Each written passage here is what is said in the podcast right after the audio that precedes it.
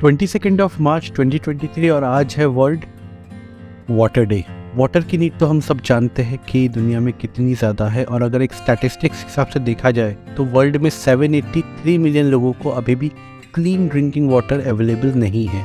तो अगर ये स्टैटिस्टिक्स ये कोई छोटा नंबर नहीं है this big number United Nations के लिए भी बहुत ज़्यादा बड़ी समस्या थी। तो अगर इसकी हिस्ट्री में देखा जाए तो 1992 में United Nation conference on environment and development जो कि रियो दी जेनेरियो में हुआ था, वहाँ पर एक एजेंडा रखा गया कि कैसे हम सस्टेनेबल डेवलपमेंट में वाटर को सेव कर सकते हैं। और सेव करने का सबसे बेटर वे है कि आप अवेयरनेस फैलाओ, जितनी ज़्यादा हो सके। तो उसी ईयर में डिसाइड किया गया कि हर साल मार्च ट्वेंटी को हम वर्ल्ड वाटर डे के फॉर्म में मनाएँगे, जिसका सिर्फ़ एक ही लक्ष्य रहेगा कि पूरे वर्ल्ड में हर एक पर्सन को वाटर की अवेयरनेस दे कि वाटर कैसे हमें बचा के रखना है वाटर की वैल्यू क्या है ह्यूमन लाइफ में।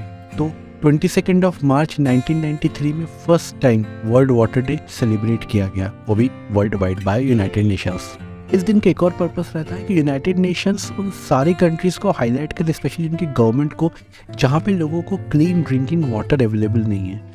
तो वहाँ पे सारी पॉलिसीज़ बनाई जाती है कि किस तरीके से लोगों तक क्लीन ड्रिंकिंग वाटर अवेल किया जाए। क्लीन ड्रिंकिंग वाटर का रीज़न ये है क्योंकि वाटर अगर कंटेमिनेटेड लोग अगर ड्रिंक करे तो उससे डिजीजेस के चांसेस बहुत ज़्यादा बढ़ जाते हैं। तो एक हेल्दी वर्ल्ड का हेल्दी इन्वायरमेंट बनाए रखने के लिए साफ़ पानी घर घर तक पहुंचाना बहुत ज़्यादा ज़रूरी है। तो वर्ल्ड वाटर डे के दिन हम अवेयरनेस फैलाते हैं clean and safe drinking water और एक प्रॉपर सैनिटाइजेशन के लिए because sanitisation is also linked with a cleanliness which is comes with the water इसी तरीके से 1993 से हर साल इस डे को सेलिब्रेट किया जाता है। आज है ट्वेंटी सेकेंड ऑफ़ मार्च 2023 और आज है वर्ल्ड वाटर डे और इस साल हमारे वाटर डे का थीम है वैल्यूइंग वाटर क्योंकि वाटर कोई कम्युनिटी नहीं है जिसे आप परचेज कर सको। वाटर एक प्रीशियस रिसोर्स है जिससे हमारा सारा इकोसिस्टम सस्टेन करता है। तो आप भी इस दिन को सेलिब्रेट कीजिए वाटर को सेव करिए और कोशिश करिए कि घर घर तक क्लीन और सेफ़ वाटर पहुँच सके, जिससे कि हर कोई हेल्थी रहे। तो इसी तरीके की नॉलेजफुल बातों के लिए फोकट का ज्ञान को फॉलो कीजिए और फोकट का ज्ञान लेते रहिए।